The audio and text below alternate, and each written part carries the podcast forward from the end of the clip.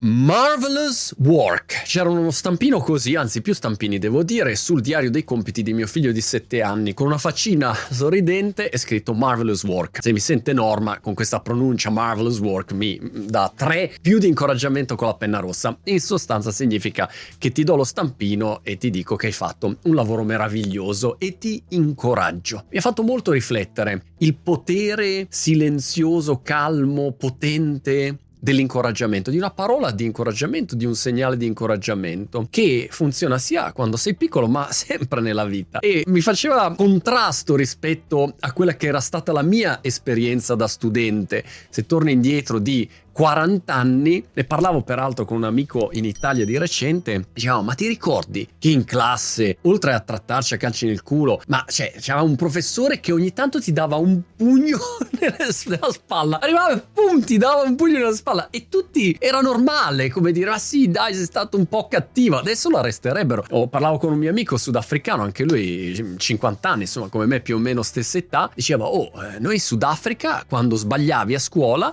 arrivava il prof col bastone ti prendeva bastonate. Bastone carota non metaforico, no no, bastone legnate vere. Pensiamo anche alle generazioni precedenti alla mia, insomma purtroppo l'idea dell'istruzione era bastone carota che però era 95% bastonate e 5% carote. Oggi cioè, ci sarebbe uno scandalo ogni due minuti, e, però prima era vista come così una visione normale e l'incoraggiamento non era tanto previsto in tutto questo sistema educativo. Un'altra cosa che va di pari pari passo a questo concetto dell'incoraggiamento sono i video di Patrick Muratoglu, l'allenatore di Serena Williams, che vi invito a vedere su YouTube anche se non vi interessa il tennis perché è un personaggio interessante dal punto di vista della comunicazione, di come stanno impostando anche la loro strategia social, insomma tanti angoli interessanti eh, dal punto di vista imprenditoriale. Però questi video ti colpiscono perché a prescindere da quello che possa dire tecnicamente, ha sempre questa continua ricerca dell'incoraggiamento c'è sempre la sua voce fuori campo che chiunque colpisca, comunque colpisca, sta palla e senti fantastic,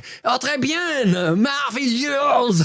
E dici, ma minchia, è sempre incoraggiante. Sì, e lo sentivo in un'intervista con eh, Gary Vee, dove raccontava di come da ragazzino i suoi genitori, da ragazzino e poi insomma anche fino ai 25-26 anni, i suoi genitori non l'avessero mai incoraggiato a giocare a tennis. Lui voleva fare il tennista nella sua vita, però i genitori in sostanza dicevano, ascolta, dai, fai un mestiere serio. E questa cosa gli è sempre rimasta molto impressa e non vuole che manchi l'incoraggiamento ai suoi studenti, studenti e studentesse tennistici. E quindi è molto iper incoraggiante. E uno prova a ragionare e a volte, non so, rispetto all'incoraggiamento c'è un po' di perplessità. È vero o no? È visto come una motivazione che poi in realtà rischia di fuorviarti. Se io ti incoraggio e ti dico ma no dai, ce la fai, vai, buttati, prova, poi lo fai e non funziona, ti ho incoraggiato, sì, ma poi non ti ho fatto ottenere un risultato. Allora qual è però l'incoraggiamento giusto? Come quello che la professoressa sta dando a mio figlio di 7 anni o come quello che secondo me giustamente Muratoglu fa con i suoi studenti? L'incoraggiamento giusto è quello disinteressato che non ti invita a fare una roba specifica, ma è semplicemente quella sorta di copertina che uno ti mette, no? La copertina calda nel momento in cui fa frecce, è un incoraggiamento pulito, eh, intelligente, che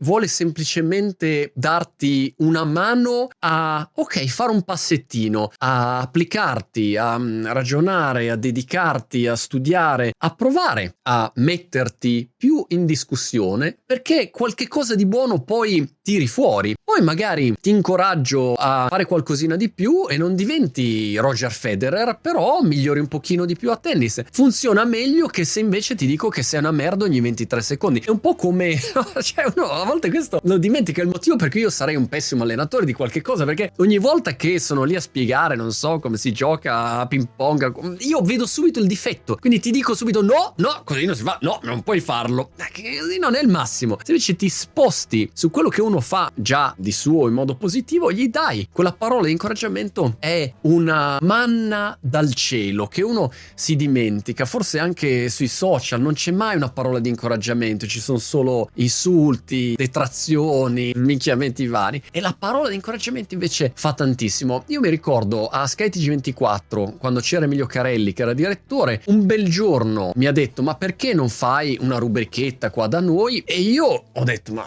cioè, io non, non so, non ho mai fatto televisione, non, non ho la più pallida idea. E la segretaria di Emilio, mentre stavo aspettando, gli diede una parola di incoraggiamento dicendo guarda, sei te la proposta perché probabilmente sei capace di farlo. Fine, cioè non, non c'è stato poi null'altro se non uh, un desiderio di darti così, una coccolina, ecco, mettiamola così. E quello fa un'enorme differenza anche sul lavoro. Ne avevamo parlato anni fa in un video sul Pigmalione Effect. Sapete che c'è l'effetto Pigmalione e l'effetto Galatea, si usa dire, insomma, poi per quello che possano valere questi stereotipi, però l'effetto Pigmalione significa che se io su di te proietto il fatto che sei un emerito coglione, mm, probabilmente non performerai alla grande sul lavoro, non farai benissimo. Invece io proietto su di te il fatto che sei una persona veramente in gamba, sei capace, beh, qualche cosa di meglio viene fuori di sicuro. E allo stesso modo l'effetto Galatea nello sport ad esempio si vede spessissimo è quella predisposizione di un individuo a pensare di poter effettivamente riuscire a fare qualcosa, anche se non riesce nel risultato finale, comunque un pochino più in là si è spostato rispetto a una situazione in cui partiva dal presupposto che tanto non ci avrebbe mai fatto. Insomma. Ecco il potere dell'incoraggiamento. Incoraggiamoci un pochino di più. Male non fa e se sei arrivato fino a vedere la fine di questo video,